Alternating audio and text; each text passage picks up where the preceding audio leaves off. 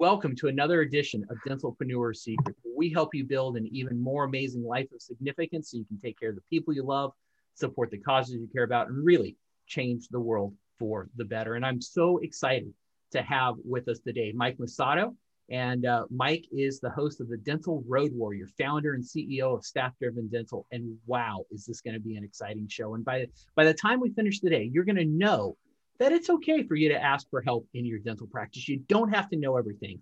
And you're going to know how a coach can really help you build personal and business wealth inside of your practice. You're going to have some simple ideas that you can walk away with that are going to have a big impact in your practice. And you're going to know the three, that's right, three foundational policies to build an even better dental practice. But what I'm most excited about is you're going to walk away feeling inspired and inspired and motivated for the future. Like I said, Mike has 10 years of business consulting success in healthcare and coaching executives all across America. He has a podcast and a show called the Dental Reality Show that's absolutely fa- fantastic. The Dental Road Warrior, he's out there. But what I really like about Mike, and you're going to sense this pretty quickly, he's full of energy, he's dynamic, he's a great speaker, a great coach, and he has a passion for helping you and your team win in the game of dentistry. Mike, welcome to the show. It's so great to be here, man. Thanks. And you know, it's funny when you read my bio, I'm think we said the 10 years of business consulting stuff. That was when I first started. So I've been in this for almost 25 years now. That, that's how fast. That was, I was a lot younger then. Oh my God. I started everything else. You know, so that was 10 years to start going before when going into it. And now I've been doing this for 25. So that's how long I've been doing it almost. So ah. time goes fast. Time goes yes. fast. Yes, it does. So, so, how did you get started 25 years ago? How, how does one get started coaching dentist? Yeah, I, I get that question all the time because I went back in time you know, to my 1980 self, and I and I said, look, I'm from the future, and I'm you, and uh, you're going to be your career is going to be in dental. I would say you're crazy because I would never have believed that in a million years. You don't go to you don't go to dental consulting school, that's for sure, because uh, it doesn't exist. And you don't wake up one morning and stretch out and think I'll become a dental consultant. Uh, it's kind of one of those things where it found me. You know, I would always uh, had a passion for helping people. I enjoyed doing it. I was always coaching people in some capacity. Matter of fact, out of college, I was in the health and fitness industry as a coach. Um, I started two of the first personal training gyms in New Jersey uh, when personal training was a big West Coast fad. Uh, this, these, crazy people in New Jersey, uh, in California back in the day, were spending thirty dollars for a session, you know, for personal training. And I thought that, wow, they'll, never do that. Now that was like that, back in the day, that was that was a gym membership for a year. But to spend thirty bucks for a session, well, who? Why would anybody spend that money? They were saying, well, they spent it because they wanted coaching, they wanted accountability, and they wanted someone to teach you to do it right and hold them accountable, and give them a diet, and and, and it took off. I mean, we our best clients were women because the women would come in with a magazine. I want to look like this woman in this picture in 12 weeks, you know. But they were paying for a result. They weren't paying for use of equipment or information. They wanted coaching, you know. So that's how it kind of started, in, you know, in that. And one of the one of the clients I was coaching at the time was a doctor who had, a, who had an alternative medicine practice and said, "Oh, can you come in? You know, I'm, uh, I, I, would I would coach you and give you some consulting, and you could do you could do marketing and sales and or promotional for new patients in my practice." And and I said, well, sure, it's a new opportunity. I wasn't going to do, I wasn't going to do health and fitness forever. And I wasn't a long, a lot, a lot of money in that, that long term with my college degree. So I said, sure. So he, he was a part of consulting and he had a consultant he worked with and a, and a coach. And it was great for me because I was one guy in a field with 300 women in the room, which was fantastic back in the day. You, you can imagine with me with my Bon Jovi here, it was business in the front, party in the back. I get up there and I and I and I ate it up. I sat in there for I thought this was the coolest thing in the entire world because I love the whole concept of making getting new patients for this practice a game. It was fun. It was a challenge because I really believed in what he was doing. That was all into alternative healthcare at the time, chiropractic care, alternative medicine. It was fantastic. It was transformational for my life and my health. And I, I went there and I and I never forget my the my mentor was about a five foot two powerhouse Jewish guy. So you picture me, I was this hulking you know, Jersey guy standing next to me. Come on, big Mike, come up in the front, give a share. And, and it was great because you, you saw when you implemented the coaching how it would work. You know, I really got into doing doing that kind of stuff. And I said, if I ever did this, this is what I want to do. I want to like do coaching. You know, I never knew I was going to start a company, but through time and the success he had in his practice, I was bringing 30 to 60 new patients a month into his practice. That was my average, all my own. This is now this is before internet really took off. This is before social media, before all those kind of, even before websites. This is how far back we're going right at this point. And basically, a, a, a, a dentist in town got wind of this. Basically, said, "Hey, I, you know, I did a health fair. This is way back, and he was there. The dentist, and I had recruited him to come in to join us for this health fair. And he said, "Look, can you do the same thing in my practice like you did for you know, uh, his practice. I said, well, sure, if I could learn the business, I really know anything about dental whatsoever. I said, if I learned the business, I think I could probably do it. Well, you know, one dentist became two, became four, became eight, became, I had to get a new career, you know, so it was one of those things where dentistry just kind of pulled me in and I never looked back. So in the beginning where I was doing all kinds of industries, I have a very big background in corporate coaching. I, I did uh, coaching in corporate America during the dot-com era before that went crash. I, I did PR firms, law firms, accounting firms. Um, and then I, went, I did uh, alternative medicine and dental. And then I just settled on dentistry almost 25 years ago now because it was really jack of all trades, master of none. You know, you have to really focus on one industry. So that's kind of how I got in dentistry. Long story short, or hope that's short enough, where I just kind of pulled me in. And now I look back all these years later, and, and now I, here I am. And that's all I do day and night, around the clock, is is work on coaching dental practice. Well, excellent. And actually, you and I share a very similar story in that respect. You know, I, I was an advisor working with all sorts of clients, and then met and fell in love with my wife, who happens to be a dentist. And, yeah, I read that. That's pretty cool. That's pretty very. That's very cool. I think that's pretty awesome. Right. Yeah. And the big struggle was, like you said, I could do a whole bunch of great things for a whole bunch of people, but I didn't really have in-depth knowledge of any one industry. And so I couldn't actually help my wife solve the most fundamental challenges in her practice. And now, you know, decades later, I've specialized and just like you, that's all I work with are our dentists. And, and today, right, the situation that we're in, right, COVID 19, social uncertainty, economic uncertainty, political uncertainty, the, the world is a mess right now. And, wait, wait, there's, there's, politi- there's, there's, political uncertainty. I didn't, I didn't realize that. just a wee bit. and, and, so what's the yeah. impact that that's having on practices that you work with what opportunities do you see out there for dentists who hmm. are, motivated to, to grow and run their practices really well yeah, well, one of my I was talking to you off camera. My, one of my one of my favorite quotes that I use a lot right now these days, especially with COVID, um, when you hear all you hear is negativity, right? I mean, it's doom and gloom. The world's coming to an end. This pessimism of everything. You know, I, I haven't had this long enough period of time when the world's come to an end multiple times. Since I, I don't know how I'm still sitting here because the world has ended multiple times since I started doing this. You know, I, I always refer back to, to 9/11. You know, in 2001. You know, and I, I mean, I live in New York metropolitan area, and I was right across the river. I saw the towers go down you know, when, on that day that that happened, you know, and it, you know, and life was never going to be the same for anybody, right? We were never going to recover from that you know, we and we did, you know, and you know, a few years later there was, the economic crash, 2007, 2008, when everything went out the window and it, it, everything was in an uproar and everything. Doctors were telling me we're in collapse, we're never going to re, and we did, you know, and I worked with dentists through that whole thing as well. And then, if you know from this part of the country, when Sandy hit here, and when Super Sam Sandy hit New Jersey, New York, it was devastating. You know, for months the people recovered. Some of my practices were literally flooded off the map. You know, when I was working with in the shore. Uh, so, it, and, and, and we're still here, you know, and now we have the pandemic, you know, and I always like to say that, you know, the, the, the pessimist sees calamity in every opportunity and the optimist sees uh, um, opportunity in every calamity. And that's where we are right now. I mean, ultimately, I'm an ultimate optimist about everything. I have to be, you know, and keep people positive. You know, I, I, I didn't have a coaching program for COVID recovery, you know, when the, when the whole hit the fan and everything shut down, you know, I just brought my, my coaching, which was on site, uh, on virtual. So what I did with 80 to 100 people a week, is I, I brought in people that I knew, people like you. I had, a, I had a, an accounting advisor, I had an OSHA advisor, I had a, a guy who used to work for the CDC, I had a, um, lawyer to navigate all the, all the, legal stuff that was going on, and we just would powwow up as a, as a community. And a lot of it was just therapy. You know, it was just getting people and then keeping them in the right place so they don't collapse. They didn't go to the go to a bad place, and seeing them through that 90 day shutdown basically. And when you know what, March, April, May, by time June hit, all my clients were ready. They had the PP, they had the PPP, they had everything lined up they needed, and they hit the ground running. And some of them, you know, didn't even shut down at all completely. They were just seeing emergencies, which is in some of my practice are seeing 20, 30 new patients a month because all the practice around them shut down. They weren't even seeing emergency patients, you know. So they, there was opportunity there and they took advantage of it you know? And all of them right now i'm happy to say all my clients made it through it. They're all thriving and doing well because they have that good mentality and not now no, nothing's changed. The same situation right now with the uptick and everything. It's all about how you go about your, your mentality how you go about approaching it every single day.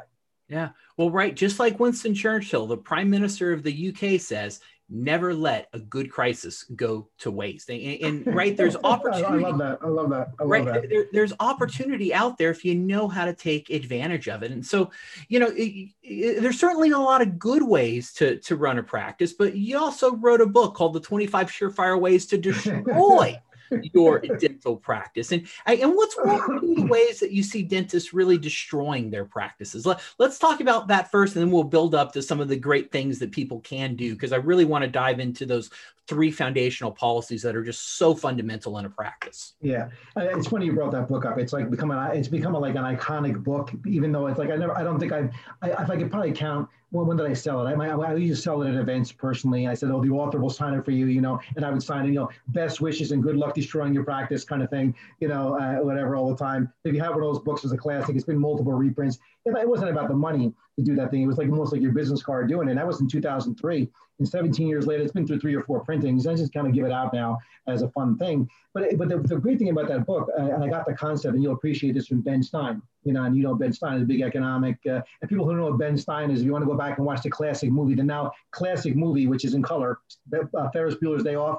Uh, from the from the 80s, people refer to these movies. These are the classics now for the younger generations. Okay, uh, just I'm dating myself. I worked in the movie theater when that movie came out put that in perspective, I was working the theater when that movie came. I've said it about a thousand times back in the day. But the, he was the guy was Bueller, Bueller. That line, that's Ben Stein, and he wrote a book how to how to ruin your life one time because there's so many self help books out there about how to do all this. So he did it in reverse, like sarcastically. Well, if you want to ruin your life, this is how you do it. It's like a primer how to ruin your life.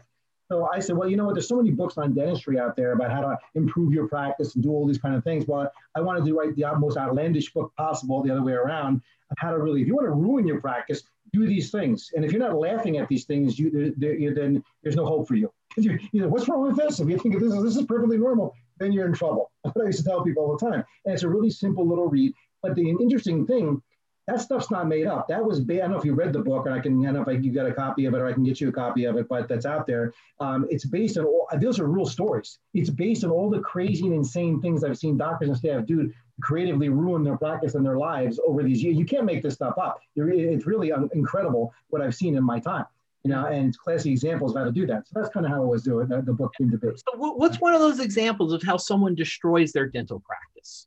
Uh, I, I, now you put me on the spot. um, what was what was the chapter that I always put in? Like one of the chapters is hate kids. You know about that. Like you know, I hate kids. You know, you know. Well, kids are little adults. You know what I mean? And if you, I understand. You know, you don't have to be a pediatric practice, but why would you hate kids? You know, I've had dentists tell me they hate kids, and I want to have kids in my practice. Okay, I'm not saying you know, but if you're a general practice and family, if you, like, I love when they put family cosmetic implant it's like all on one sign, right? You know, we have to be jack of all trades, master of none. But if you're going to put family on your sign, that implies kids are on your website as well too. You can't hate them, okay, or not, or create a situation where you don't want to see them in your practice. And I've heard that many, many times before. You know, about hating. You know, that's one little example. I run a funny, funny chapter about how hate kids. You know, or, or you know, or nickel and dime your staff to death. That was another one you know, make sure you always be cheap with your staff as much as possible and don't pay them and don't give them raises or increases and make sure you cut corners with them as much as possible. That's a very successful uh, concept you can use to destroy your practice. That's another chapter of the book, for example. So, so, so, there's plenty of ways to destroy your dental practice. Yes. And, and yes. if you listen to this, my assumption is you don't want to destroy your practice. You want to grow your practice. You want to right. build that amazing life of significance. And, and to do that, you need some foundations, right? Every good business has some foundations. And so, you know, Mike, you talk a lot about the three foundational policies that are really required to run a successful dental practice. What are those policies? Right, right and then again, I try, I try to, to, you know, people always say, well, you know, you need a business degree to run a successful practice. I want to, there's a misconception out there that you need an MBA. You know, I, I you know, I don't have an MBA. I was going to be a lawyer. I was, I went to school to my, my, my political science was my undergraduate degree.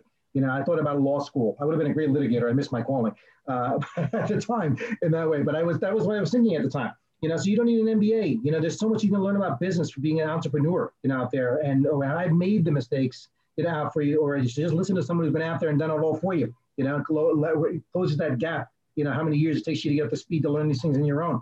Um, but you don't even. And I try to I try to simplify this as much as possible. You got to you got to dumb this down to a sixth grade level, just like you do what you should do with your patients when talking dentistry with them. You know, dentists tend to be so smart, and you're talking over people's head, and they don't get it. You know, well, I guess the same thing with consultants try to be so damn smart when it comes to this kind of stuff. And there's tables and graphs and statistics and piles of this and that, and, and, and you lose people. You know, first of all, if it's not relatable, it's not enjoyable, it's not something easy to do, they're not going to implement and do anything with it, right? So that's what I try to do. You know, so I try to do some basic core concepts and make it really easy fundamentally so doctors can understand and and we'll, and we'll follow through with these things. And one of the core things you need with business, you know, a practice runs on policies, you know, in agreements you make with your patients, your staff, all right, that that's what it runs on. Okay, and these policies really become operational, you know, kind of systems in your in your in that you use in your practice. There's systems attached to these policies to make sure they get implemented. All right, because the, thing about policies, don't bother having policies unless you're going to enforce them, you know, and keep them in place. But the three major types of policy you cannot do without in practice. These are foundational things. You know, you, you can assess after this, you know, listening to this right now. Do I have these in place? All right, and they are operational policy, staff policy, and patient policy. These are the big three. You know, if I if we're going to distill it down to everything, because you know when you look at a practice, doctors tend to like they tend to like get stressed. They think, oh, there's there's tens of thousands, there's thousands of things wrong with my practice. I don't know where to start. What am what am I? How am I going to handle all these issues and problems I have? Truthfully, that what I found is you can distill down all the problems you have in practice to about five or six or core, six core things, right? And, and when you treat the source, guess what happens? All the other things go away. You know, I always people say, "Oh, I'm running around putting out fires." Stop running around putting out fires and take away the matches. Okay, then more fires popping up all the time. You know, go to the source of the problem, right? And these these these operational policies and, and staff policies and patient policies eliminate, you know, virtually all the problems you have in practice, right? And so operational policy really is a step-by-step way you want things done in your practice. For example, how you were talking about this, how do you answer the phones, okay, in your practice is an operational policy. It's such a simple thing, you know, and I don't, I don't, you know, secret shop practices. I, I never done that. I know there's companies, oh, we'll send you a disc in the mail how bad you suck and how terrible you are. You know, they've done that to my clients. Of course, they're going to tell you, so they're going to tell you you're great. They want to sell you a program. All right. You know, so I, have had I've had this, you know, I've had that happen before, you know, and they, but the thing is, you need to have uh, some kind of um, um, system to answer, well, scripting to answer the phone. The things I hear when I call offices, it's a, it's amazing, you know, what I hear. And I was told to call the practice. I'm just calling because the doctor told me to call, and I'll hear doctor's office, please hold.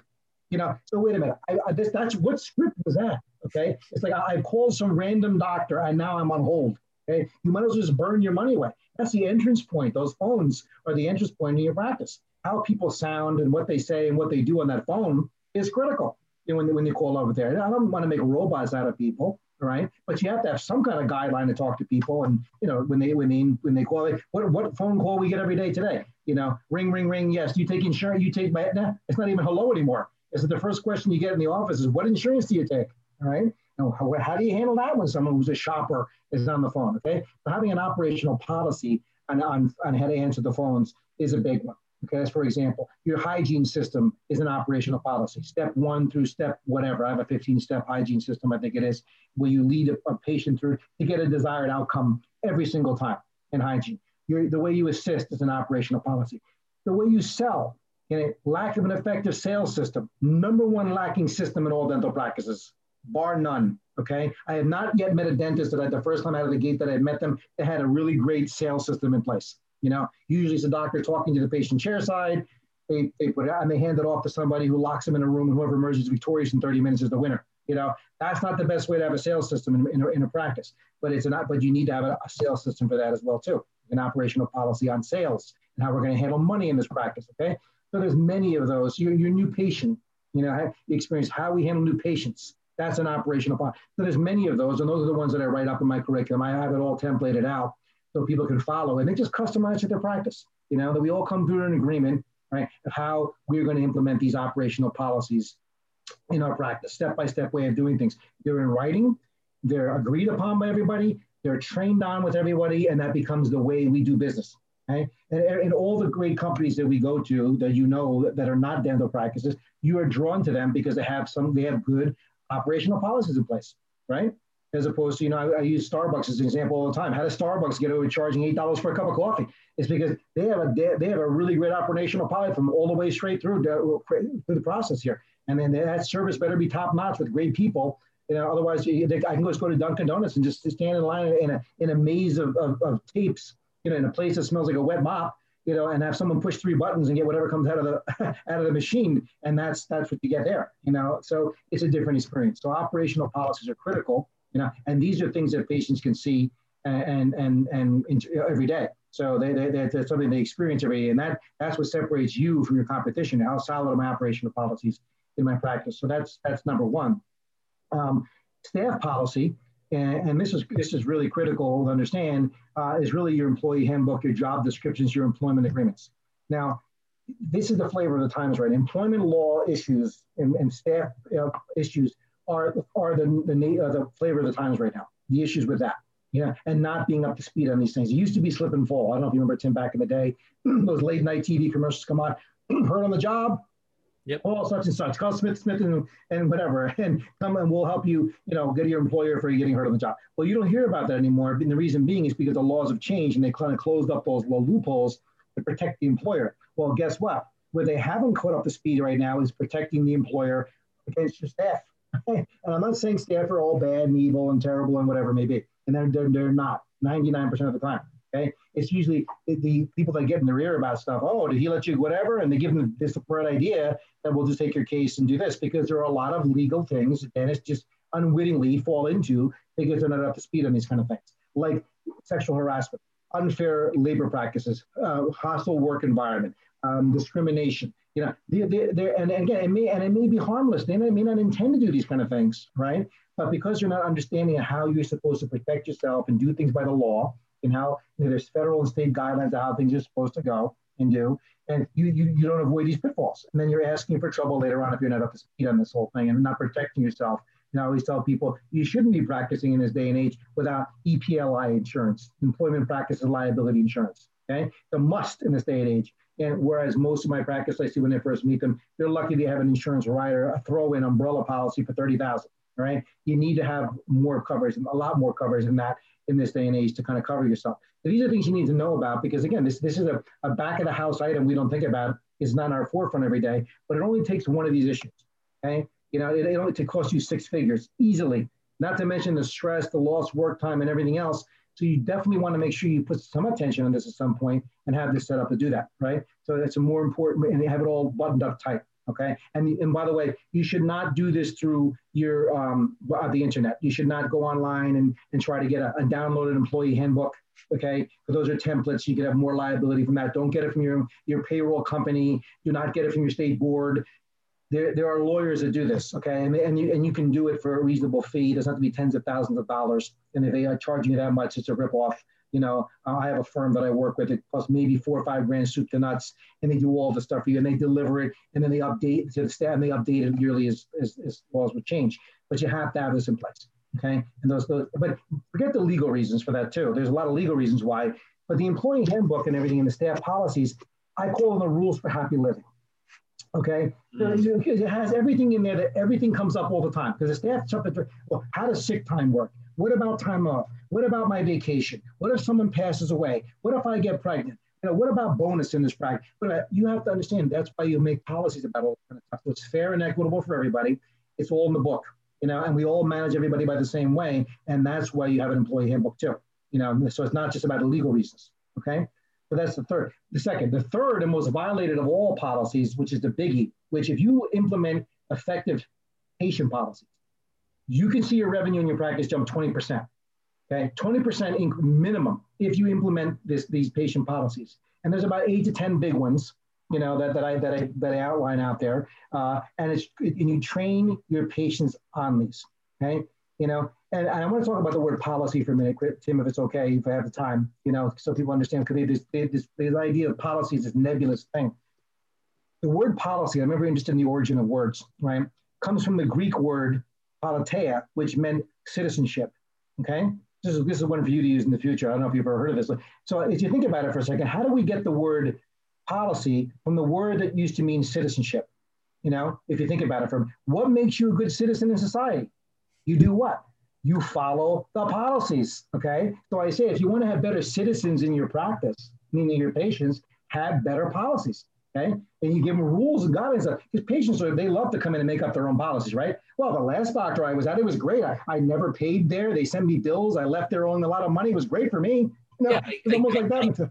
I, I can cancel my appointment anytime I want. I don't have right. to show up. I can be late. It's, it's I got the greatest dentist in the world. It's perfect. Yeah, exactly. You know, and then, and then what happens is it, it becomes a practice of the people. And this is what happens over time. It's not your practice anymore right? It's a practice of the masses. It's a communist practice. You're trying to run a communist practice in America and make money. You know, you don't make a lot of money in communism. Okay? you just don't. I, I always tell people you have to instill a new government in your practice. It's called a benevolent monarchy. Okay? Okay. You're the king of your practice or the queen of your practice. I rule all my loyal subjects with all humility and kindness. Okay. But the buck stops with me. It's not even a democracy. You don't even get a chance to vote. Okay. I make the rules and this is what it's going to be. And you lay it down and you stick to that. Okay. That's how it has to be in your practice. And you put that in place like that. And that's how you run the practice. I always say manage by agreement, not by emotion. Okay. It takes all the emotion out of, you know, oh, make her pay. She's, she, she's a bad patient. No, let's give her a break. She's good. You can't do that. First of all, it's very stressful on the staff to do that kind of stuff, to play favorites or, you know, go after people you don't like or whatever. And that's, it's only, not only that, it's only fair. Okay. You get yourself into trouble that way. So just manage it by, you know, a, a agreement. So you have patient policies. Now we're all aware, and then we teach the patients. And it's, it's kind of a re-education and deprogramming of your patients It takes about a good, when I first institute this, it takes about a good year to go through the entire practice to re-educate all the patients that are there, you know, because these are the patients that have been there for years that have us trained just the way they like it. Notice how I worded that. They, these patients have us trained just the way they like it. And God forbid if you're trying to, they're like, wait, wait, wait, change something? Okay, right? Talk about famous quotes. You know, Woodrow Wilson once said, if you want to make enemies, try to change something. You know, and I, and I said, and I said they should have probably reworded that quote to say, if you want to make enemies, try to change something the wrong way. Okay. There is a way to change. Okay. There is a way to change. And I teach this in my program because people don't know how to change. Okay. There are very specific methodologies to go to change. You just can't go, okay, that's it. We're, we're, I'm getting rid of insurance. Okay. Tomorrow. I've had it with insurance. Insurance sucks. And I agree. Okay. But if you do that, okay, you're going to crash your practice. Okay, if you tell people tomorrow I'm, I'm, banning, you know, uh, no shows, you're fine. You're, you're going to have mass hysteria. If this is the, if this is the case, you have to do it a certain gradient way you know, step by step to get them to a certain point. There is a way to do all this kind of stuff. That's the how to, right? That's where coaching comes in. There's always a what to do and there's a how to do it, right? And how to implement it for because every practice is different, right? You know, yep. where, you know, it's everybody. It's my how, how is this Mike? Mike's talking all this great stuff sounds great, but how is it going to work in my particular practice with this particular staff in this particular town in this particular economy in this particular? You see, there's a lot of variables that can make it go wrong, and that's where the coaching comes in and make it work right? But patient policies, you put in and it's about, and I do it in the form of a letter. It's called my to my valued patient letter, which I think I should have copyrighted because I've seen this letter in various forms all over the internet. And I, I, I walked into a medical office. I'm not kidding. This is a true story. I walked into a medical office one day in the vicinity of a dental, and they actually had a version of my valued patient letter on the front desk you know, on a clipboard for people to sign. I was like, what the hell? I was like, it got into medical I was like, couldn't believe it. I was like, this, it must be good. Imitation is a serious form of flattery, you know, and it was right, it was some watered down version of what my thing was, but it goes over the policies and trains them and this, you know, with a nice intro and we have them sign it. We make, we make hard agreements with them and it goes over the things you talked about. You know, cancel, what do you do with cancellations? How does cancellations and no-shows work in this practice? What happens if you're late? How does payment work in this practice? You know, um, how do referrals work? What if there's an upset? You know, it goes over all these things and we manage them by that. We get them to agree. You can get patients to do anything as long as they agree. Okay. If you say, well, if the person doesn't show, well, I don't know. I want to let, I just want to let you know that last time you you didn't show up and there's a charge for hundred dollars. Okay. By the way, you're going to lose them and piss them off. Okay. Because the opposite of agree, right, is disagree. Okay. So if you don't make good agreements with people, you're going to have upsets right? And that's where it starts with having good patient agreements. They and you have them agree to these policies, and, it's a wonderful thing when you have them in place because you get you now, now you're managing them by that and rather than emotion every time, and they agree and they go and they go along with it, and they're fine. And I'm telling you, the only people will give you pushback when you make this change are the 10 percenters that are going to cause 100% of your problems. Okay, that those are the ones, the ones that are when you go over the, the zero balance office policy, I like to call it, we, we, we don't have people owe us any money. The only people that are going to give you pushback on that are the ones that are not paying you now. Okay, or have a large balance and they don't want to pay and they're and whatever, and that's your chance to draw the line and straighten it out. Okay, so and if this stuff didn't work, you know, I wouldn't be teaching it. I wouldn't be in business for all the years that I'm in right now. It works. It's all how it's implemented. Yeah. Well, right, and as you were talking, right, I had a big mind shift, and I hope you listening had this too, right? Because we all know the importance of policies and rules and procedures, but but Mike, I, I loved how you talked about right citizenship, right, right. We're members of a community of of the practice that we're privileged to be a part of, right? Whether as a patient, whether as a staff, or even the dentist, right? We're all privileged to be part of this community, and, and I love once again how you talked about making agreements right? Eh, these are these are communal rules that we're going to agree on how to behave, right? It, it, and by doing those simple things, by setting standards of of how this is going to work, communicating those clearly, we're going to all be better citizens of the practice. And that to me was just such a mind blowing shift in such a different way to think about policies and, and procedures. So, so you talking about citizenship, what a gift and what a new way to think about your practice. That's so powerful. Wow, we're just blown yeah, away. I'm, glad you love that. Look, like, look, it's, it's it's really the origins of words. It's really interesting when you look up things. You know, I, I teach different things, and I, I want to teach about sales, for example. You know, a lot of times, oh, what a dirty word. You know, sale. You know, it's such, it's such a horrible, dirty, dirty word, and it's such negativity attached to the connotations of words, right? About things. It comes up. And if you look up the like one of my favorite definitions in, in ancient China, okay, the origin of the word sale, the characters used to mean to assist, aid, and support someone getting someone they really need to get. Okay, nothing wrong with that. That's what's a whole new perspective on what's it. That's what sales really was. I'm here to assist and aid and support you getting like dentistry that you really need to get. You yep. know, that, there's nothing wrong with that. Yeah. As opposed to used car salesman, you know, you know, rip off, high pressure, this, you know, doing it for their own advantage and nothing for your benefit, that kind of thing. So you have to you have to sometimes change your thinking. And policy sometimes is this word where people have a lot of misconceptions about policy, you know, and restrictions and whatever. But that's how good that's how society runs. Otherwise, we'd have anarchy. You know, if we didn't. So think about your practice. If it's if it's chaotic, if you're telling me my practice is chaotic and it's it's like it's anarchy in here, and I'm stressed, and my staff, I'm out, it's out of control.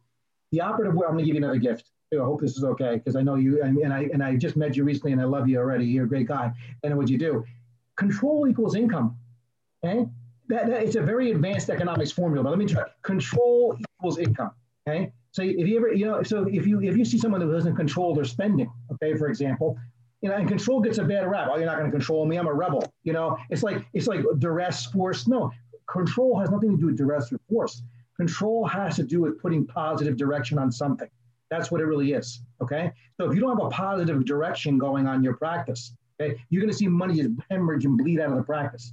So the more control you have by putting in systems and putting in policies and putting in training, right, the more money we make. Okay. You ever have one of those days in practice, that, you know, your wife knows this, right? When everything feels like it's gone to hell and you know, it's, it's nuts. Ask for how much money you made that day. Nothing. Very little. Then you have day when everything just goes like this. It snaps, it flows, it clicks, Look how much money we made on that day, okay? Because things were in control, right? So this is what these policies do, you know. And, and again, I, am trying to drive this home because I want to see. Well, take the time to do this because doctors will spend thousands of hours and thousands and thousands of dollars on the on training for clinical and for the toys they buy for their practice. They love the toys. You know, the dental meeting, and they'll go to these dental shows, right? You know, and they'll buy these pieces and tens, hundreds, tens, hundreds of thousands of dollars to, because they well, they feel they need them for their practice. Well, guess what? Okay, this stuff, you know, is is just as important and more important because none of that stuff's going to work without good without uh, without good training in place and good coaching. It's so true, right? Control equals will income, almost like a you know Jocko Willink, the Navy SEAL. He says discipline equals freedom right and, and, so often these things that we think are you know not connected actually are and, and such powerful powerful little nuggets that you're sharing with everyone Th- yeah, I, love, I, love, that i love that one because you know, that's that's a great thing as a as a person who's been, been doing training for years i've been i was a uh, competitive natural bodybuilder for a while back in the day. I'd be in the old fart category now if I ever did it again. But, but I just did it for my own challenge, challenge myself back in the in the 90s. You know, and people were like always giving me critical about discipline. You know, like you know, they give you give you such a hard time, like, oh, it's so restrictive. It's like, no, it's freeing, you know, when you do that, you know, to be able to have that kind of discipline in your life, you know. Yep. You know, because I'm well and I'm healthy and I'm and I'm vibrant and I have energy and that kind of thing. That that's, that gives me freedom to, yeah. to be that way. So there, there's nothing wrong with discipline in yep. your life at all right so. and that's that's really one of the areas that a, a, coach can significantly help with is the development of that discipline now I want to back up to my earlier days in, in my career. And, you know, I would always run across business coaches or people willing to help me. And, and, and all I could think, Mike, was, I got this. I can do this on my own. I'm not a screwed up mess. I don't need a coach. But then my mind started to shift and I realized, you know what? Coaches actually have a valuable, valuable role today to play. And I've been engaging coaches. I have several that I work with on different aspects of my, my business. But you know, a lot of times we think, you know, I've got to be a mess before I can hire a coach, or I don't need a coach. This is a sign of weakness. And so, what would you say to that kind of mentality and that kind of thinking? Yeah. Well, I, one of the things I always say when, when people see me speak and I joke around, like I said, look, I didn't come out of the box this way. you know what I'm saying? If this is a work, this has been a work in progress. I look back at myself back in the day and I go, oh my God, this was how I used to be, you know, back in the day, you know. But one of the things having the thing about coaches, it gives you an awareness of your blind spots because you never see yourself as other people see you, right? I mean, one of those things is a true gift be able to see yourself as other people see you. You know, I mean, look, I talk fast, right? I always tell people I'm, I talk fast, okay? But I'm not a fast talker. There's a difference. I, am gonna I'm gonna actually slow our recording down to half speed for everyone. So don't worry. I always tell people play it back on slow play later. You'll get every word, you know, which is great. But but, that, but that's just that's just my upbringing. You know, I, I grew up in a, in a, in a very loud Italian Sicilian family and if you didn't talk fast and loud, you didn't get heard. You know, that was how it was. You know, so at one point in my life, I was unintelligible. You know, when I would speak in front of groups of people, I'll never forget the first speaking event that I did. You know, because I'm a public speaker now and speak a lot. And over the years, I know, you know, and I one of the things I learned, uh, I'll never forget the first. It was a small group. It was a healthcare class, about ten people there. A lady walks up to me when I'm done speaking. She goes, you know, I didn't understand a word you said, but you were enthusiastic about it. So I'm pretty, I, I'm, I was very, I enjoyed it.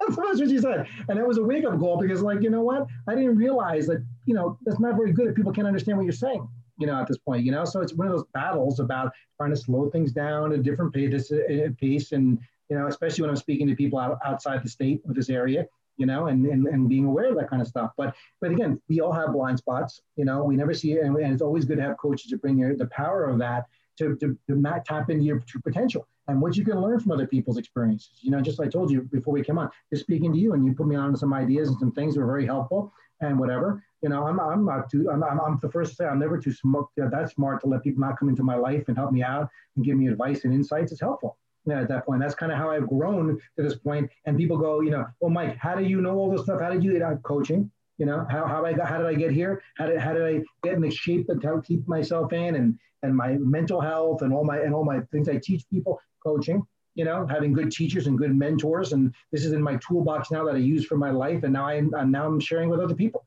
you know, to get where I am today. And it's extraordinarily valuable. I mean, in terms of there's not a better thing you can do in life for your business than improve yourself. Yep. Right. Well, right. And that's really what coaching is, right? It's educational in nature. And, you know, that's why successful dentists, successful entrepreneurs are hiring coaches is they want to improve their existing knowledge, their skills, their expertise, and, and they want someone to spot their weaknesses, right? Professional athletes, right? I don't know of a single uh, Olympian or, or great athlete who doesn't have a coach. But when it comes to business, it's entirely different. So many of us fail to engage coaches. And, right. and, maybe that's because, right, one of the things that I would argue is a requirement for success in coaching is you've got to be coachable. yeah, yeah. You know, again, it comes down to willingness, right? If anything, all you, all you have with people and when you're dealing with people is their willingness, right? And once you've lost that, you've lost everything. It doesn't matter. Okay, you can't you can't help an unwilling person. I mean, you just just you don't, you know, no, no amount of intervention and help and I always tell my, but the, the, the, the big $64,000 question I get when I go to a, practice, Mike, will this work in my practice? You know, will this work? And I say, Doc, let me ask you a question. Are you willing and can you change? Okay. And that's where it starts, you know, because, you know, the staff wants it. They're all willing. But if I, but if I have a willing staff and an unwilling doctor, it's going nowhere. Okay. If I got a willing staff, I'm a willing doctor, and a completely unwilling staff, I can make magic happen because it doesn't matter. They're changeable. Doctors are there. They're not going anywhere. Can't fire the doctor. You know, that's their practice, right? But staff, you can always change. So if you, you feel like my staff is terrible, don't worry about that. You know, first of all, they're not as bad as you think. Second of all, they can be changed if that, if that was the case. So they're really that bad that you're saying. Uh, but it starts at the top. It starts with your willingness to do that because if you don't have that and you're not coachable, forget it. And, and the reason why people don't like coaching, you know, here's the fear, okay? That someone's going to come into my life and make me wrong, okay? And, and, and it's human nature to want to be right. right? That's the thing. And make the other person wrong. We don't want to be, because in life, all of survival, if you think about it, depends on us being right, right? How wrong can you end up in life? Dead, right? if you're really, really wrong, really big some bad, you can end up dead, right? So it's, it's, it's basic survival mentality that we have to be right, right? And the fear is if I bring a coach into my life, all he's going to do is tell me how stupid I am, how dumb I am, how inferior I am, and how wrong I am. And that's bad coaching. Okay. I never make anybody wrong. I don't expect, look, it'd be like you telling me as a dentist, like, you know what, Mike, you're an idiot because you can't do a one surface composite. You're right. And there's a reason why I can't do a one surface composite. I need to spend one minute in, in clinic learning how what you do. I would kill somebody if that was the case. So I can be an idiot all day long about that because I know nothing about it. Okay. So that's fine with me. And I, if I wanted to learn it, I'd learn it. You know, well, it comes to the same thing with this. You know, you didn't go to school. They don't teach this in dental school, not one minute of it, you know, at all. And it was worse. Now it's worse than ever because uh, it's even because it's more competitive and it's more challenging than ever. Of course, you know, I don't expect you to know what I know. I know, Mike, you make this sound so easy. Yeah, I, I've, I've done it 50,000 times. That's why it's so easy for me. If I said, if you said you was a one surface composite, easy for you to do, doc, you say, sure. I said, can you do a one hand tied behind your back, you know, and, and one eye covered? Yeah, I could probably pull it. If I said I was going to give you a million dollars, could you do it blindfolded? You probably could pull it off, you know, because that's how many times you've done it. It's almost like automatic for you. Well, it's kind of the same thing for me. That's that's the area that I focus on every day, you know, and, and I've, I've honed over the years, you know, at that point. But that's again a coaching. Yeah. Now, now in your your practice and in your coaching, you, you see practices kind of a, across the spectrum. And I know we were talking, you know, before we started recording about a practice that had just absolutely tanked during the pandemic, and and they kind of came in for some emergency help. And and what were you able to do with that doctor and help them out through this process and yeah, I mean, and look, through this pandemic? Right. There, there, there, there's two. There's two basic. Let me to back up. There's two basic problems you can have in practice. Okay. More bonus material for you, Tim. It, all comes to me as I'm speaking here all the time and I pull it out of my toolbox. There's two basic problems you can have in practice, only two, right? Under expansion and over expansion. That's it. Okay. So if the practice is under expand, that's obvious, right? I'm not seeing enough new patients. I'm not making enough money. You know, I'm not growing, right? The practice is stagnant because even if it's flat, I'm not growing or split. No, you're losing. If your practice is staying flat year into, you're losing money. So it's going down. That's not a, that's a very dangerous place to be in. A practice is pretty much staying where it is. It's not really staying where it is you know, things in life are either getting better or getting worse. All right. So it's getting worse. All right. So, or the other problem you can have in practice is overexpansion, which people don't look at as, an, as a problem, right? Well, I'm doing so great. I'm making tons of money. I got tons of new patients. I got whatever. Yeah, that's a that's a great problem to have. Okay. But if you don't manage growth, right, what's going to happen is you're going to see it's going to go up, up, up, up, and all of a sudden one day it just goes down. Okay, and because what happens, it gets to a capacity that you just can't handle. You're not managing those people, that volume, all those things, right? So, need, so that's the time to look and say, look, I'm doing really great. And people don't don't think this way. I'm doing really great. I better strengthen what I'm doing to make sure it stays that way, right? They think it's going to be that way forever, you know, and they don't do anything about it. It's going to run on autopilot. You don't don't do that. But the people that usually come to me, they really come to me because I have an under expansion problem. I'm not growing. I'm not making enough money. I'm not happy with my new patients or whatever. Uh, you know, so that's what it, what it, what it is. So what this practice you're talking about, you know, it, unfortunately signed up a few months before the pandemic hit. Okay. And when I met this doctor, he was on the brink you know, he was a solo practitioner. And think about it, the average dental practice solo practitioner in America probably makes about, I would say, 600 to six uh, or so a year, and the average specialist about 750 or so, roughly. Those are old statistics. Don't quote me exactly. Look them up. But that's kind of that's for a solo practitioner, solo specialist. Okay, but that's a good chunk of change. When you're taking home, when you're practicing doing 175, 200,000 in revenue, that's dead in the water. Okay, and he had been in the 400s, but what happened was he had moved the practice to a different town because they had moved their home and he was starting fresh and remodeled beautiful facility, did all these kind of things. And the problem is no business acumen. No, no, he was going on like a history where he was before. So it was kind of an autopilot making that 400 something thousand a year. Now he's in a new town, new people, new nothing. And now the practice is, is, is falling away. Okay. And it was on the brink of going under. Whenever, so we got started. And lo and behold, this whole thing hits. Right. And we coached him through the whole thing. I was doing double duty. I was sending coaches in their extra time because he needed new staff. That was one of the things. He, he, he was not the, he was a great clinician, but not the kind of personality who was going to be, you know, over the top, you know, driver. To do it. He wanted people to surround himself with other people to do that work. So he just focused on dentistry. So great. Finally did all that, worked him through COVID. And the guy's now, we, we did his numbers recently. He's on track to doing the 400s again. Okay. In one year under these circumstances. And that's a disaster case scenario. And I'm, I'm convinced because you know many of these practices that were on the brink before COVID hit, they went under because they were their margins were so tight and so close that when this thing hit, there was no margin for error anymore, and that was it. You know, I had practices there; they were getting new patients through this whole calamity that was going on every month, pulling them up because they, they went to their office, they couldn't get a hold of dentist, or they drove. One one guy said he had a patient come into his office, and he went to the. He said he came in because he went to his dentist office because he wasn't returning his phone calls, and there was a paper sign on the door said, that "We're closed, we're good." Okay, so it's here one day, gone the next. No, no communication to your patients, nothing. All right. So that, that that's what that could have been. He is, and it's a whole different world for him right now in his practice. And on the other end of the spectrum, we have a guy that I was working with for, for a good year before, almost a good year before that time, implant guy making huge numbers, solo practitioner. I mean, a powerhouse, 150 to 200,000 a month in, in, in, in collections doing it. Powerhouse. Okay, can close anything, you know, or whatever doing great, but but still, for some reason, guys struggling. I can't pay the bills. I don't know why I should have more money, you know, and whatever. And you go in there and we do an analysis. You know, great. You know why you're not man. Find out that there's a whole big theft thing going on in the practice. You know, amongst certain staff members. So we uncover this whole embezzlement kind of thing, or help them get to the bottom of that kind of stuff. Get them back on track you know, with everything and put these, put everything in here now to manage his growth and whatever. Now he's back up to those numbers. And now, now, now the revenue's there, like the profitability is there, like he's supposed to be, you know, and, and all he needs right now, and we're trying to, is, is a manager, you know, because we had to change that manager out and helping him do that kind of stuff. But having a trusted advisor now the support through this whole kind of thing was a boon for these guys. We had everything all in between you know, of doctors. You know, people think you have to be, you know, uh, where my average practice at me is making between four and seven hundred thousand a year. Solo practitioner, one doctor, one hygienist, one front desk wants to go to a million. That's their that's their magic number in a million dollar practice, right? Doing that, they're all in that same range. I would say eighty percent of my practices are like that. But I have some on the lower end, and I have some on the super high end. They have multiple locations. They're making millions. Their their problem is profitable margins now, and in managing their team and growth and all that kind of stuff like that too. So that's kind of the range. I work with some specialists as well too, um, but from primarily that's the range that we work in. So yeah, they're, they're all under the spectrum in terms of they all have their, their own issues. Now, now the other thing that that I love that you've done in terms of working with your clients is you've created a model of excellence award. Can you share a little bit about what that is and and, and what the thought process was behind creating that and and who you award that to?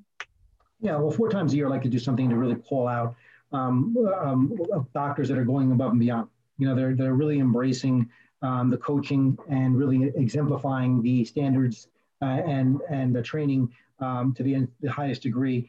And, you know, it's a nice acknowledgement and it, it gives something, we do it in a public forum with other, with other, their peers there too. So it just inspires and motivates people to say, I want to be like that.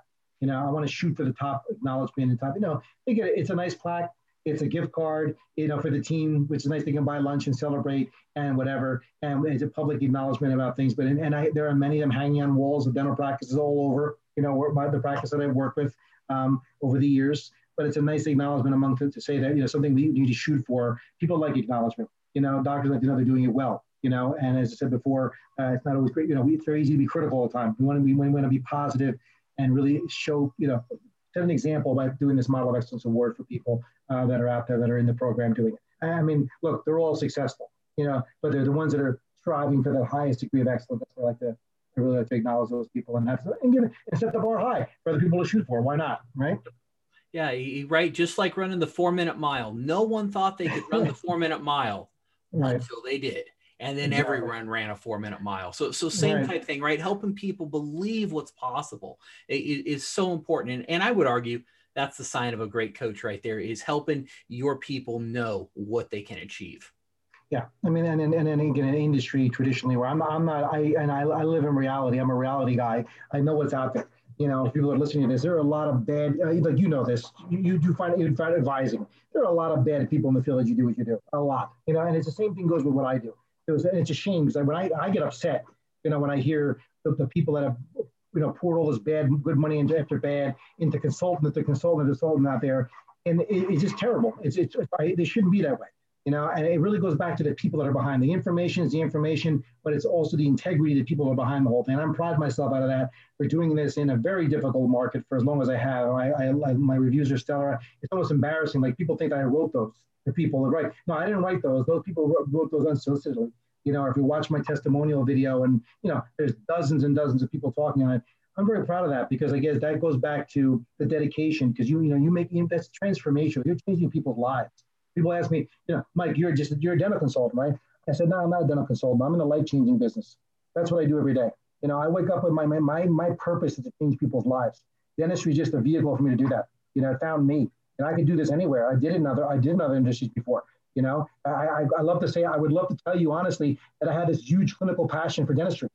I don't. You know, the clinical it's, it's the people that I have the passion for. You know, that are behind the whole thing. My coaches love clinical dentistry. They all have a clinical background, all of them. But for me, it's really the transformational stuff that you do. And you know, and you know, if I know, I know how much time I have left, I would tell you a great story that, make, that makes it all worthwhile to me. But I don't know how much time we have left. But if you want to cut it off, it's, it's no problem. Yeah, no, let, let, let, us jump through that. And then I want to talk about some of the innovations you're doing. And then we can go ahead and, and sign off. But yeah, no, I'd love to hear a, a transformation story. Please share I know, that. I mean, because you don't, you never know when you're doing coaching the impact it has on people, right? The ripple effect, you know, about everything. And you just don't know. You think you're up there and, you know, you because you hear, look, as a coach, right? Just like you, you make you, you know you, you you probably make people some millions of dollars, but there's always the one. Oh, here's the critical ones oh, uh, Tim, you're rude. This is not working. You'll, you'll hear that all day long, but they're never going to tell you, thank you so much. I appreciate all the millions you've made and everything else like that. You know, people tend to focus on the negative, not the positive. Yeah. So you often wonder, you know, how much the difference is impact it's making. You know, and I years ago, I'll never forget. Uh, I had done this. It had a, it was a rough year, challenging year, transitional year for me. It was coming out of the crash, 2007, 2008. It was around that time, and my program was shifting from a, a seminar-based model to an on-site model, which is now going virtual in many ways which we'll talk about. And I used to teach seminars in a group format. So I would teach a class and people would come in uh, monthly or bi twice a month. And we put all the offices in one room. And there'd be like 150, 200 people in a room, doctors and staff, you know, teach my curriculum with my coaches. And they would go off and come back and share wins from week to week. And then we'd have an end of the year graduation ceremony where the, the, the doctors would graduate and then we get awards and plaques and, and things like that. As, and, and I'll never forget at the end of the, the last seminar we teach, people come up to you and say thanks and whatever, and they move on. But I was as I was doing this one seminar, off to my right, I noticed a woman standing there by herself waiting, you know, and she was being very quiet and saying to herself. And uh, she didn't come up to me, and I, she waited. As everybody left, and she said, "Mike, I wanted to come. I wanted to come up and. I wanted to thank you." And like I say, "Why? Um, you probably don't know me, but I'm such and such, and I work in Dr. Such and Such's office. I guess you, I don't know if she was a hygienist or an assistant." And I had to admit, I really didn't know because I didn't really get to personally know, you know, all the people one on one because I wasn't in the office. It's my coaches, you know. And she says, you know, I, I wanted to thank you. I, I've, I've sat through these seminars. And because of you and because of what the concepts you taught in this program, I had the courage to get out of an abusive relationship with my daughter. You know, my daughter and I were getting beaten and abused in this relationship. And because of what you taught and the concepts, the motivation, inspiration you taught in the seminar, I had the courage to get out of it. And we're safe and we're, we're on our own now. Wow. You know, and that doesn't, and to, to this day, it brings tears to my eyes talking about that. Like, you know, at that moment, all that stuff goes out the window. You know, all the crap that you deal with and everything. It's not about the money. You know, you never know who you're going to impact, who you're, who's listening to you talk. You know, and if what I did inspired people and I changed their life, that was all. I just saved two lives. You know, I mean, it's right, right. That saved possibly two lives right there at that point. And who knows how many more times that, that happens? You know, you find out you're you just don't you just don't know right? So it was really one of those phenomenal stories I'll never forget, you know, about that. But just keeps me motivated to keep doing what I'm doing because I know it makes a huge impact on people's lives. Yeah. Sure. Well, right. It, it, and, and it's so interesting among driven entrepreneurs, driven dentalpreneurs, people like like you, Mike. We, we, we've we've done the research, and we always find that successful people want more success. And then we dive into that and we say well what's behind that? Is it is it greed? Is it selfishness right? Well, why do you want more wealth? You've already got a lot. Well the three primary mm-hmm. things that come up is they want to take even better care of the people they love. Number two support the causes they care about. Number three is what you just hit on. And it's about expanding impact because they know they have gifts and abilities that can change lives. And so we see that across the board. And, and you're actually working on expanding your impact right now. And you're doing some some clever things in terms of additional ways to access coaching and, and access help. Can, can you share what you've got going on there? Yeah, I mean, ironically, I mean, I guess I talk about opportunities. You know, never, you know, like you said, never let a good crisis go to waste. You know, kind of thing. Uh, before, with like, what I wasn't intending that to capitalize on this crisis, but before this crisis even hit, I've been working in development for a long time uh, on my new coaching on demand platform. It's called Dental Coaching on Demand. Uh, and it can be found at Dental Coaching on Demand, all spelled out one word, dentalcoachingondemand.com, um, where basically I wanted to be able to expand my reach with coaching on a, on a worldwide level. You know, uh, because when we're, and, and then this whole thing hit now where everything's Zoom and virtual, or you know, you're doing things on virtual calls and whatever, and you know, being able not to go into office as much as possible before, you know, but this has been in development for a while, and this kind of expedited the use of this whole this whole project was to get this out there where people can get coaching with a trusted advisor online. You know, right now the big the big thing is right now I think Michael Phelps is a big spokesperson for BetterHelp, Talkspace. These are the online therapy communities right now. They're very very big. It's like your virtual couch right? You get therapy online like this when you, like you and I are doing right now. You have the opportunity to do video talk with your your your, your therapist, you know, uh, or or do chat, live chat, or calls or whatever, maybe for a membership each month at your hands to have your person who's going to counsel you and support you right there. I thought to myself, wait a minute, people are going to, this is life and death, you know, therapy could be, you know, that if they can do that, why can't you do dental coaching? Because that's not always life and not as much life and death, you know, there as well. So I really have went into development and creating this platform where people can do coaching now for a reasonable fee, each membership fee each month, where they have access to their own coach who knows them, and they can get all the stuff that I do virtually. You know, whether it's working with me, whether it's my coaches uh, through this platform, which is really cool. You know, and ironically, we launched the site. One of our first new clients uh, from it was from Norway. You know, so all of a sudden, I'm coaching. We're coaching a doctor in Norway. You know, thing he speaks English. so you know, and it's just and it's just amazing how much these people eat this up because they had no coaching before. They didn't know any little bit of information. They're so ecstatic to have any kind of support. You know, a go-to person. Wouldn't it be great if you're an office manager? You can just go online and like, okay, I'm going to get an answer to this problem that's facing me today. Let me talk to the coach real quick, or chat with my coach real quick, or get set up a call with my coach. That's kind of where that's where it's going in the future because the younger generation, you know, wants everything online at their fingertips. You know, they don't want to wait till you come on on, on site and go in there and, and do that kind of stuff. And different world right now that's not, maybe not as feasible, still not as feasible, right? Even right now, than what we're doing right now. So that that opened up a whole new world that we're launching. We're really excited. We, we started some professional partnerships with that, and we're ready to go full force with that. So I'm looking forward to really having that be the next wave of innovation of coaching.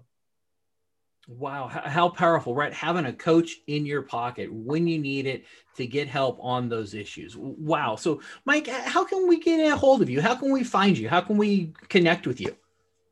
Well, I mean, the best way to get a hold of me is um, you can put it up on. I'm sure you'll put it up somewhere here on the screen at some point yep. if people are watching this video wise. But uh, uh, my my way to reach me if you go to staffdriven.com. Uh, staffdriven.com has a link to everything to me. It has my number uh, to reach me directly. It has my Dental Road Warrior series if you want to watch some of my insights and my philosophy. But um, you know, I encourage people to go online, read, read my reviews. I'm very happy about those. And uh, this day and age is all about reviews. So important um, that's out there. Go to my website, watch my testimonial video. Those are not actors and actresses; those are real people uh, that I've worked with to change their lives. But you can go through staffdriven.com, or you can go to Dental Coaching on Demand or mydcod.com um, and uh, and just check out Dental Coaching on Demand. And there's a great introductory video right there. Poke around there. Um, but you can always reach me directly if you want to get some ideas in terms of what what membership level might work best for you for your particular practice.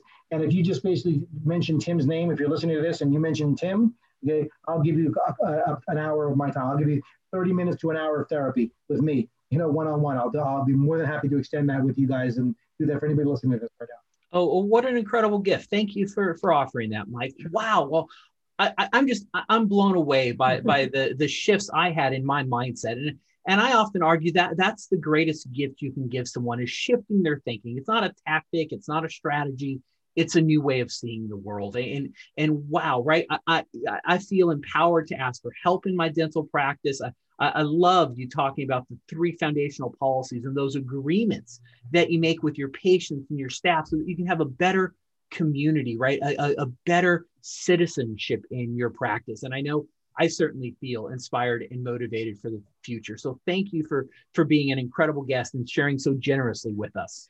You're, you're very, very welcome. And now, now, when you go back and tell your wife all these things now, now she's going to make more money and be very happy as well. You know, you share all these ideas because you you have a living dentist, right? So because you you try it all out with her now, right? exactly. I, got a lot of work to go implement now. I'm going to get her on the phone with you. well, hey, listen to this. Have her listen to the podcast. She's probably sick of listening to you, right? So now you're going to make her listen to the podcast. So you know, hey, you really got to listen to this one. I, we may need some marriage therapy after that. But anyways, hey, hey, I do that too now these days. Thank mm. you once again for being an amazing guest, Mike. And, and wow, thank you for sharing so generously. And uh, if you're listening to this, go take action, right? It's not enough just to listen. We want you to take action. We want you to build that amazing life of significance so you can take care of the people you love, support the causes you care about, really make that impact in the world. Now get out there and make it a great day.